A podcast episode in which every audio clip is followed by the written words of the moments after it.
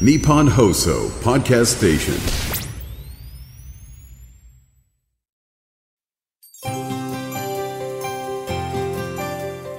12月23日土曜日。日本放送 OK コージーアップ週末増刊号。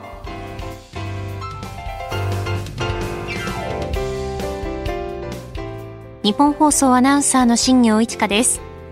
OK Cozy up 週末増刊号。今週の放送でセレクトした聞きどころ今後のニュースの予定を紹介していくプログラムです。番組の後半は Cozy up コメンテーターがゲストと対談するコーナー。今月はジャーナリストの佐々木俊尚さんとジャーナリストの門田隆将さんです。今週もお付き合いください。えそれでは今週取り上げたニュースを振り返っていきます。日本と ASEAN が特別首脳会議を開催。共同声明を採択。来年1月に行われる台湾総統選挙が告示東京地検特捜部安倍派二階派の事務所を強制捜査日銀金融政策決定会合大規模緩和を継続。政府2024年度予算案112兆700億円程度で最終調整。ダイハツ174の認証不正、全64車種の出荷停止へ。韓国の元徴用工訴訟最高裁は日本企業への支払いを命じる。こういったニュースを取り上げました。今週の聞きどころです。12月21日木曜日にジョセフ・クラフトさんと取り上げたダイハツ174の認証不正、全64車種の出荷停止へというニュース。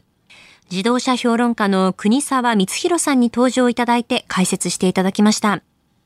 それでは今週のプレイバック。ダイハツ174の認証不正全64車種の出荷停止へ。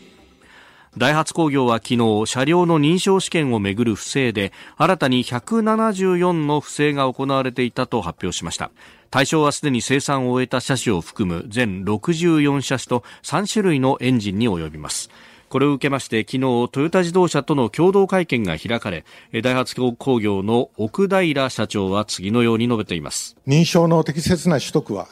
自動車メーカーとして事業を行う大前提であると考えております。認証を軽視していると指摘されても仕方がない不正が行われております。その行為を生み出す環境を作った責任は経営陣にあります。自動車メーカーとして根幹を揺るがす事態であると大変重く受け止めております。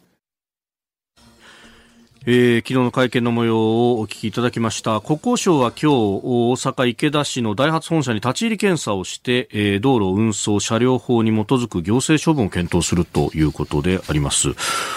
ジョセフさんこのニュースちょっと驚きましたよね。いやこれはひどいですね。あのただこれは実は一社に限る問題じゃなくて、えー、日本全体の、まあ、ガバナンスの問題が大きくてこれ実はあの、ちょっと前に三菱自動車も同じような問題があって、はい、ありましたね。で、これ実はこの話を聞いてるときに僕どうしてもあの、今の政治、うん、あの、不正キックバック問題、はい、えー、ともあの連想してしまって、要するに長年続いてきた慣習とかやり方、えー、に乗じて、えー、誰もストップかけられない、えー、状況っていうのは、まさしくガバナンスの欠如。なので、まあ、ここ、せっかくこれまで、えー、ここで一気に海を出して、再生していただきたいと思いますけども、はい、非常に、あの、社長が言う以上に、えー、重要な、えー、問題だというふうに思いますね。さあ、この時間はですね、自動車業界に詳しい自動車評論家、国沢光弘さんと電話をつないで伺ってまいります。国沢さん、おはようございます。おはようございます。よろしくお願いいたします。よろしくお願いします。さあ、まず今回の問題、どうご覧になってらっしゃいますでしょうか？そうですね、もう規模が大きくてですね、はい、これほど悪質なケースというのは、えー、自動車産業ですね、あの今までの自動車の考えると、はい、まあ、フォルクスワーゲンが一回、ディーゼルゲートというですね大きなあの不正を起こしたんですけど、はい、それに匹敵する、まあ、1、2ぐらいのですね、まあ、悪質さですね。うん。これ、不正は89年から、ね、あったということが言われてますが、そうするともう30年以上にわたってってことですか？そうですね、あのダイハツのですね、はい、えー、プロパーの役員ですね、トップ経営陣ですよね、えーえー、これがもう若い頃から始まっているということなので、上の人知らないということは全くないと思いますね。なるほどだから、あの経営陣まで関わっている、知っているというふうに考えていいと思います。うんで一方で昨日あのトヨタ自動車と共同会見でしたよね、この奥平さんという方のプロフィールはどうなんですか？はい。奥平さんはもともとトヨタ自動車にいて、えー、あのカローラという車の開発をしてたんですね、えー、エンジニアです。そういう意味では車に詳しい方なんですけれど、はい、やはりですねあのこう他のダイハツというのはトヨタと違う企業風土があるので、えー奥田さんにとってみると、全然トヨタとは違うですね、まあ、不出店みたいなもので、中がわからないんですね。同じようにあの日野自動車に行ったおじさんっていう人もトヨタの人で、これあの、ハイブリッド、プリウスなんかやった人なんですけれど、これもあの不正隠しをされてですね、はい、で発覚しているという、そういういきさつがあって、やはりなかなかその昔からそういう企業風土を持っているところっていうのは厳しいですね。なるほど。そうすると、この外から来た役員は、まあ、ある意味、こう、聞こえないところに置いておいて、自分たちでみたいなことがあったかもしれないですか？えっ、と、日野自動車では完全にそうでした。今回もいろいろ取材してみると、ええ、まあそんな感じですね、もう昔からやずっと不正をやってたが役員になっていると、でそれが指示して分かってやってるということで。ジョセフさん、これはまさにガバナンスですか？あもうまさしくガバナンスで、ちょっと個人的にちょっと不快だったのが、社長のコメントで、確かに経営陣の責任って言ってるんですけど、しっかりした現場だと思ったとか、あの、プレッシャーがかなり大きかったのだろうと。なんとなく間接的に現場が悪いと。まあ、そうなのかもしれないけども、やっぱり経営陣、社長だけじゃなくてね、経営陣全体の責任をより重く受け止めてほしいなっていう、ちょっと心象としてはあんまりいい会見ではなかったかなと思いますね。うん。この辺、まあ、あ藤沢さんいかがですか？やっぱり苦しい立場であったというのもあるんですか？奥平さんはい。あの、そう思いますが、今、あの、言われた通りに、奥寺さん、社長になって6年半経つんですね。は6年半でわからないというのは、ちょっと言い逃れできないし、私もですね、はい、あの、それはないんじゃないのというふうに思いました。うんで、これ、あの、OEM 含めてね、トヨタ本体、あるいはマツダだとか、いろんな会社のものを請け負ってますよね、ダイハツは。そうなんです。あの、トヨタだけでも22車種ぐらいあるし、はい、であの日本だけではなくて海外の車も含まれるので、ものすごい量の数ですね。これ、広がりというか、どういった展開になってきますか？はい、とりあえず今作っている車、あのこれから売る車はですね、はい、あのみんな売れなくなると思います。あのまあ、事実上ですね、認証というのが、まあ、取り消しのようなものなので、これからナンバー取ることはできませんね。ですから認証取り直しになると思います。そうすると、最短でも半年ぐらい、長ければ1年ぐらいは、売ることはできないですね。売ることができない。はい、これは経営にもう確実にダメージになりますもんね。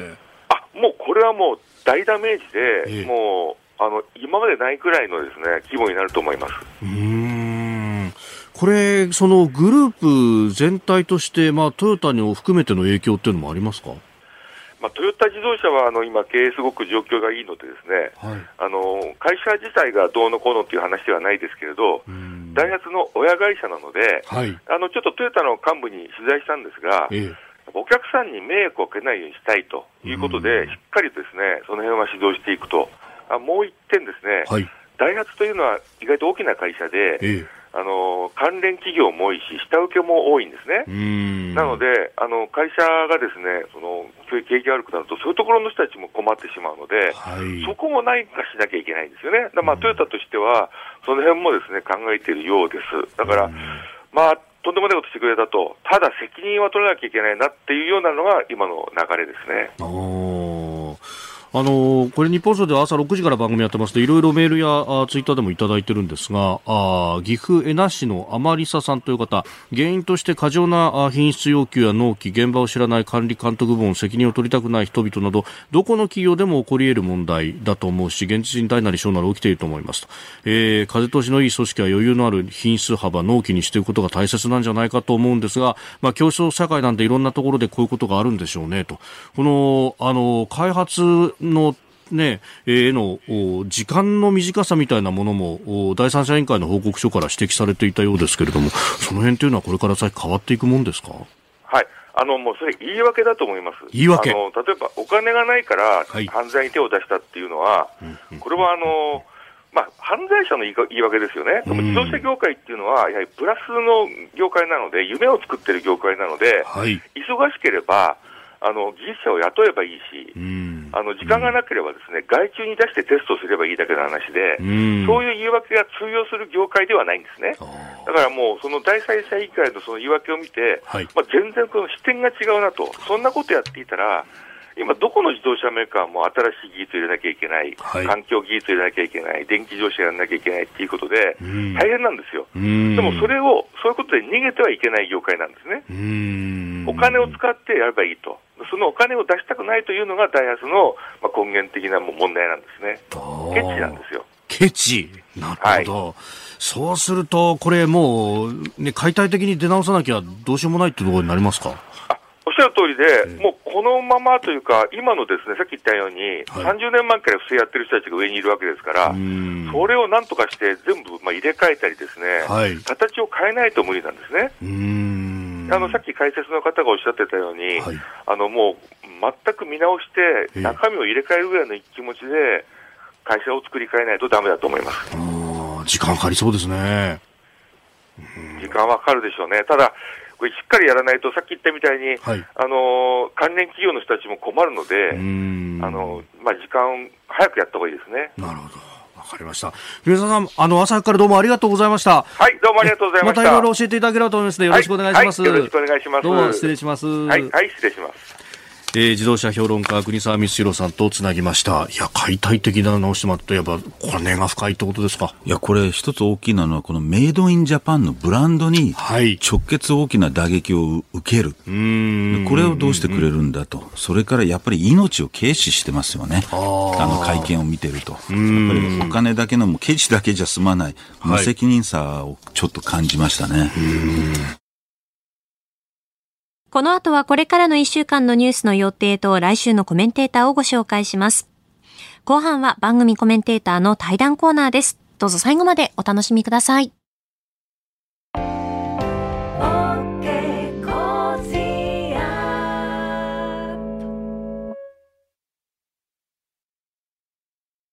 道徳って何だろう？思いやりって必要なの？その答えは道徳を考える月刊誌ニューモラルにあります。今や日本人の道徳力は世界からも大注目。さああなたも道徳を学びませんか？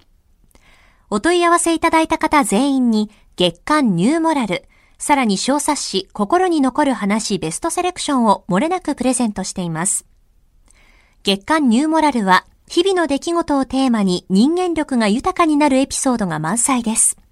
詳しくはニッポン放送ホームページ内のバナーをクリック。道徳で人と社会を幸せに。公益財団法人、モラロジー道徳教育財団。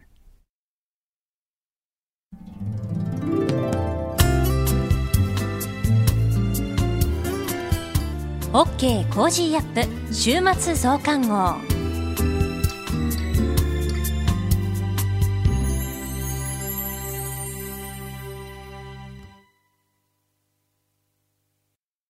ニッポン放送アナウンサーの新行市佳がお送りしている OK Cozy up 週末増刊号。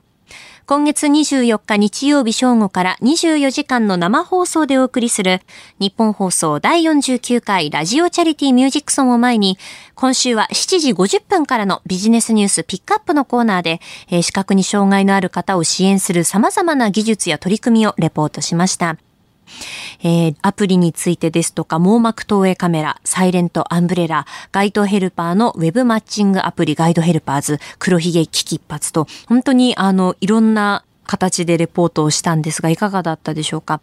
で、あの、いろんな方にこの取材をしていく中でお話を伺ってみて、まだまだこう認知度が低いんですよねっていう話が聞かれました。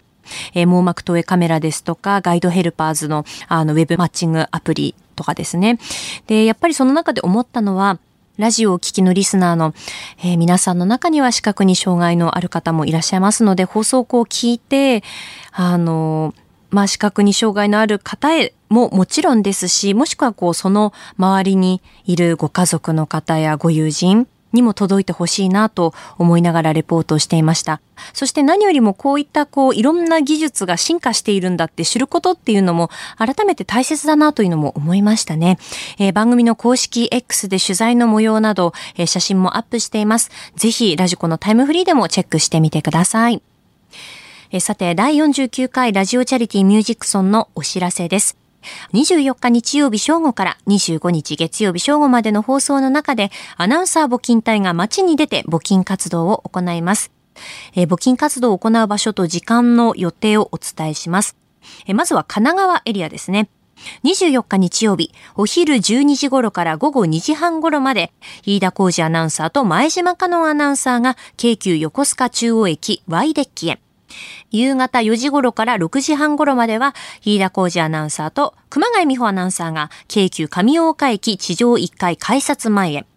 25日月曜日朝9時頃から11時頃まで、飯田アナウンサーと箱崎みどりアナウンサーが、京急鶴見駅すぐのベルロード鶴見のお花屋さん、海東園さんに、伺います。続いては千葉エリアです。24日日曜日お昼12時頃から午後2時半頃まで、東島エリアアナウンサーと私新業が、上総清川駅から歩いて5分のレストラン横田へ伺います。夕方4時頃から5時半頃までは東島エリアアナウンサーと煙山光則アナウンサーが千葉市若葉区の JA 千葉未来農産物直売所小医館を千葉店へ。25日月曜日は朝9時頃から11時頃まで、東島アナウンサーと内田祐樹アナウンサーが、茂原市の茂原ショッピングプラザアスモへ伺います。えー、そして東京ですね。東京は24日日曜日、夕方6時頃から7時半頃まで、箱崎みどりアナウンサーが東武東上線大山駅のハッピーロード大山商店街へ伺います。えー、募金をお受けする時間帯はですね、当日の交通状況によっては、あの、変更になる可能性もあります。ご了承ください。えー、その他、アナウンサー募金隊の詳しい情報については、ミュージックソンのホームページをご覧ください。えー、皆様の温かいご協力、どうぞよろしくお願いいたします。えー、そしてあの、アナウンサー募金隊のところにこう行ってみようかなと思ってくださっている方、あの、当日はですね、本当に寒くなりそうなので予報を見ていると、えー、しっかりあの厚手のコートですとかマフラーで防寒対策しっかりして、あの、お越しいただければなと思います。よろしくお願いします。続いてはこれからのニュースの予定をお伝えします。12月24日日曜日、競馬の G1 レース有馬記念開催。12月25日月曜日、就職氷河期世代を対象とする国家公務員中途採用試験の合格者発表。大相撲初場所番付発表。12月26日火曜日、定例閣議。11月の有効求人倍率完全失業率発表。12月27日水曜日、12月18日19日の金融政策決定会合の主な意見発表。12月28日木曜日、サッカー全国高校選手権開催。12月29日金曜日、定例閣議。小池知事定例会見。東証大納会。12月30日土曜日、世田谷一家4人殺害事件から23年。続いては来週のコメンテーターのラインナップをご紹介します。12月25日月曜日、ラジオチャリティミュージックソンの放送で、 Cozy up は番組お休みです。26日火曜日、エコノミストの片岡豪志さん。27日水曜日、国際政治学者で慶応義塾大学教授の神保健さん。28日木曜日、明治大学教授で経済学者の飯田康之さん。29日金曜日、キャノングローバル戦略研究所主任研究員の峰村健二さん。コメンテーターの皆さんは6時台からの登場、ニュース解説をしていただきます。飯田浩司の OK Cozy up。え年内は29日金曜日まで、年始は1月3日から放送します。え年末年始も最新のニュースをお伝えしますので、ぜひお聞きください。この後は Cozy up コメンテーターがゲストと対談するコーナー。今月はジャーナリストの佐々木俊尚さんとジャーナリストの門田隆将さんです。今回が最終回になります。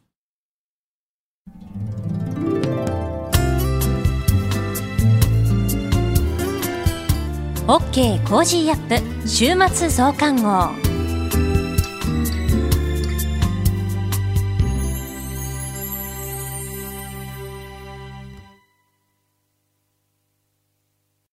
自分よし、相手よし、第三者よし。この三方よしの考え方は、より良い人生を築くための重要な指針です。モラロジー道徳教育財団は、ビジネスリーダーのための経営誌、月間三方よし経営を発刊。人づくり SDGs に取り組む企業の皆さんにおすすめの一冊です。お問い合わせいただいた方全員に月間三方よし経営の見本誌、さらに小冊子心に残る話ベストセレクションを漏れなくプレゼントしています。詳しくは日本放送のホームページ内のバナーをクリック。道徳で人と社会を幸せに。公益財団法人、モラロジー道徳教育財団。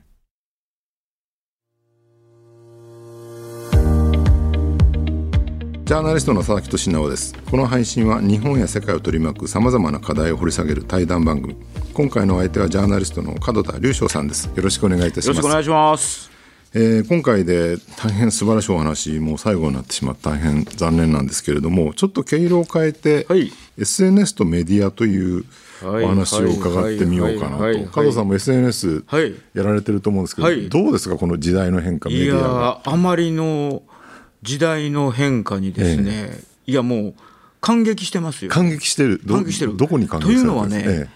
あのー、この SNS ってって簡単に言うと情報が民主化されたわけですよね。よね。要するに今まで記者クラブに人を配置して、うん、そして、まあ、あのマスコミが情報をまあ独占して、ええ、そして自分たちの考えで情報を発信していって、はい、それを信じるというか、それをまあ受け止めるしか国民はなかったわけだけど、え SNS ができたことによって、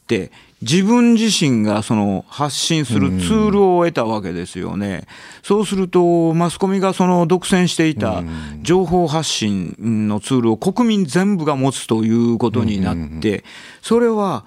もうあのマスコミが監視されることになったわけですよね。よね。国民に監視されて、うん、そうすると自分の身近な問題、えー、自分の関わってる問題、国民誰かがいるわけで、そうすると、そこでいい加減なあの逆のことを書いたりとか、うん、あの見誤ってたりすると、たちまち発信できるようになったわけですよね。よねこんなひどいあれやってるってことで、昔は編集局に電話して、あこう、講義電話ですか、はい、受けまりました、その言っときますみたいなので、これで 終わりだったわけ。聞いてもそれで終わりですもん、ね、もうあの聞いても何のあれもなかったわけだけど、もう今、講義電話せしなくてよくなったの、そうですよね、もう自分たちで発信して、それでもう仲間たちがリツイートして、それでこんなのは許されるのか、この報道は許されるのかとかってやっていったら、たちまち燃え上がっていくということで、ね、あのそれこそ加藤さんの書かれた死の淵を見た男で、ええ、吉田市長の、はいはい、朝日新聞の吉田調書報道なんかも大変な情報だったわけなんだけど、あれも SNS がなければ、そうですね、そのままね、もみ消されてた可能性もあるわけですよ、ね、だから、あのー、もうあの時に私が、まあ、あの5月20日から、ええ、2014年の5月20日から、あの朝日新聞が1週間、この吉田調書報道をやったんですけど、それはまあ、私のあの死の淵を見た男のその何十ページにもわたっている、あの3月15日朝のことを真逆にやって、それ、嘘であることは私、分かってるので。それで大反撃を,、したわけなんだけども、そうすると、やっぱりその反撃するのに、みんながその SNS で、門田隆翔がついに反撃に出たっていうことで、それでたちまち大きなものになりますよね。それこそ90年代に私そのあの慰安婦問題、朝日の,、まあ、あの慰安婦問題のあの誤報をはじめ、吉田誠二のことなんか、あれ、週刊新潮の現役デスク時代に何度も書いたんですよ。そうなんです、ね、それで、そしたら、あの週刊新潮の読者の間の反響はもちろん大きかったんだけど、いまいち社会全体のうねりにならないわけですよ、当時はやっぱ新聞テレビが牛耳ってるので、うん、週刊誌が SNS がないから。所詮週刊誌だからで終わってしまってましたよね、それで2000年代以降になってくると、えー、これだんだんだんにな2005年2010年ってなってきたら、うん、もうその朝日新聞の書いてることよりも、これは週刊新潮の書いてることの方がすごいぞっていうのを、SNS がどんどん大きくしてくれますから、それでいろんなその朝日新聞のその間違いですよね、そのヤンフ報道のその最初の報道から始まって、それがどんどんどんどん、あの90年代、もう10年前にそれ書いたことなんだけどっていうのが。どんどん大きく広がっていって、国民に広く周知されるようになりましたね。今となっては、ネットの世界の中で朝日新聞よりも文春や新潮の方が影響力大きいぐらいですよね、そうですね。正直なところ。そうですね。まあ、新聞も今、すごい勢いで部数を減らしてて、朝日新聞、ついに800万部全盛期だったの、今、400万部ついに来てしまって。いやもう400万それは恐ろしい勢いで落ちてきてますよね、ね、取材費も使えなくなり、優秀な人材どんどん出ていき、はい、その一般の人が書くっていうよりもその専門家ですよね、うんうん、まあ、例えば大学の先生だったりとか、弁護士だったりとか、はい、いろんな研究者だったりそういう人たちが出てきてそのメディアの適当にいちいち反乱していくっていうね、うん、ここがやっぱり本質なのかなって感じがしますよね、はい、それに加えて最近はもうその大学教授のいい加減さまで SNS で明らかになっちゃって、それはそうです、ね、すごいですよね最近のね、いやあの専門外のことをしゃべると、こんなにとんちんかな人多いのかってのはちょっと驚きますよね、それもあるし、えー、専門のことも、このいかにその外務省だ財務省だってそういうあれのその、えーあの宣伝というか、うん、そっち側のトークしかしないって発信しかしないことがばれてきちゃって、えー、審議員だなんとかにいろいろしてもらったり、うん、あるいは研究費が外務省から出てる財務省から出てるとかっていうことになると、そのもうお役所の言うことを自分なりの理論付けをするだけじゃないかと、これは事実とは違うぞっていうこともばれてきちゃった。要するにちゃんとファクトとかエビデンスを積み上げて議論していくんじゃなくて、最初から役所の筋書きを、そうです。理論化それに後から後付けでファクトぶら下げてるってことですね。それまで SNS は暴露してきますから、えー、そうすると要するにまあ、佐々木さんも私も元いた職場も含め、学者連中も全員がこの SNS のおかげでその安住できなくなったってことですよ。まあ、そうですよねまあなんかこう20世紀的なというかまあ昭和的な知識人がなんかガラガラと崩壊してる感じっていうのは今ありますよね。ありますあります。だからそのまあメリットはそういうところにあって、まあデメリットはねやっぱりあの個人攻撃がすごいじゃないですか。個人攻撃これはもういかんともしがたいですよね。誰でもできてしまう、だから個人攻撃で私とかはね比較的その週刊新潮のデスクを長いこと18年もデスクやってるから、そういうのはもう慣れてるので、許容はありましてね、相当な。あのリップとかでもやられますけど、で、まあ、週刊誌批判されやすかった、ねうん、それでも巨大宗教団体からもう延々とやられてたりとか、いろいろあるんですけど、あの時代ありましたよね、うん、あるんですけど、それでもあの、まあ、許許容する、もう18年も週刊新潮ですけどやったらさ、当然あるわけだけど、一般の人、一般の文化人、ジャーナリストって、そういうのを、あんまり慣れてませんから、まあ、批判される経験は新聞記者ですけど、僕はもともと。新聞社にいると、読者とかから批判される経験ってまずないし、対外的に何かあっても大体上の人が守ってくれるので、そうですよ、ね、直接来ないっていう安心感ありました、ね、私の場合は現職の時から某宗教団体には私をターゲットにした本2冊も出されました。そうなんですか。それ私社員なんですけどそれでそういうのに慣れてると言っちゃおかしいんだけどだから別に個人攻撃されてもスルーしてたあの黙ってブロックするだけであれなんですけどあのそんなに気にはされてないですか、うん、礼を失したあの、あのリプはブロックしますってことは私宣言してるので、礼を失したやつは黙ってポチってやるだけなんですけど、そのみんな結構その批判が。答えるらしいんですよ、まあ、答えてる人多いと思いますよ、無視すりゃいいじゃんいやまあそうなんですけどね。そうなんですけどね。まあでもやっぱり佐々木さんどうですか？そのあれは強い方ですか？僕はねもうさすがに慣れました。慣れました。10年ぐらい SNS やってたので、うんうんうん、相当厳しかったですか？相当厳しい、いま、だに厳しいのいっぱい来ますけど、もう最近はなんかそういうこと言ってくる人の方が逆にかわいそうに見えるっていうぐらいの心境には達したかなと思うんですやっと慣れたわけですね。そうですね。ようやくあの、加田さんの身長時代ぐらいのレベルになったんじゃないかなと思うんですよ。かったよかった。いやいやいやいや、だから SNS 時代はやっぱり、まあ、メリットもデメリットもあるけど、はるかにメリットが大きい、まあ、そうなんですね、うん、ただ、この今後ね、その新聞がどんどん衰退して、うん、下手すると潰れていくと、うん、でそうするとその、いわゆる報道機関、まあ、それこそ文春新潮って最近、文春があの取材費がないんで、クラウドファンディングで集めますとかいうアナウンスしてたぐらいいやいやいや、お金ないんだなってもうそのあの文春も新潮も、本当に紙媒体として、えー続けていけるのかなっていうのは、私は OB として心配してますけどね。かといって電子化してそれで食っていけるとも思えないですよね。うん。ね。そうなった時にその取材する主体みたいなのは一体どうなっていくのかそうなんですよ。このやっぱりそのこのまあこの夏その木原政治問題があったじゃないですか。やっぱりそこにその投入した手だれ、要するに手だれっていうのはまああの組織って例えば50人いたら、こいつはすごいっていうのは数人いればいいぐらいのもんですよ。でそれが投入されて、それで木原問題ガンガンやりだしたら、最後は捜査官まで出てきて、実名で、顔はまあ出してなかったけど、実名で告発するところまで行きますからね。いや、その、まあ何十年も前のあの疑惑の銃弾のロス疑惑の時だって、最後、三浦知良を逮捕するとこまで持っていってますから、ね、そうですよね。恐ろしいですよ。これ、手だれが入って、ありとあらゆることを調査し尽くすと、本当に漏れていたものが全部出ますから。雑誌ジャーナリズム恐るべしです、ね、恐るべしで、それで今回も恐るべしで、だからその人たちが、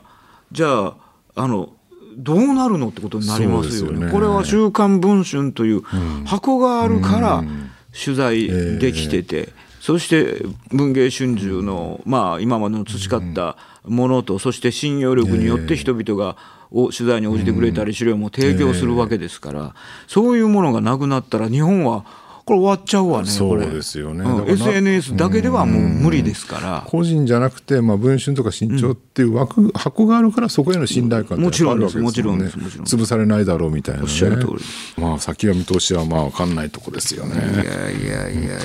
はい、どうもありがとうございました。した今回にわたって大変貴重で素晴らしいお話の数々ありがとうございました。今月はジャーナリストの門田隆将さんにお話を伺いました。ありがとうございました。どうもありがとうございました。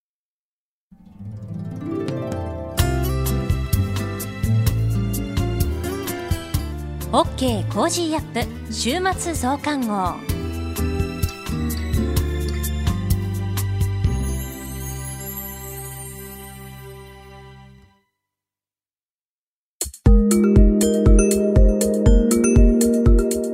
ニッポン放送飯田浩司の OK Cozy up 平日月曜日から金曜日朝6時から8時までの生放送です。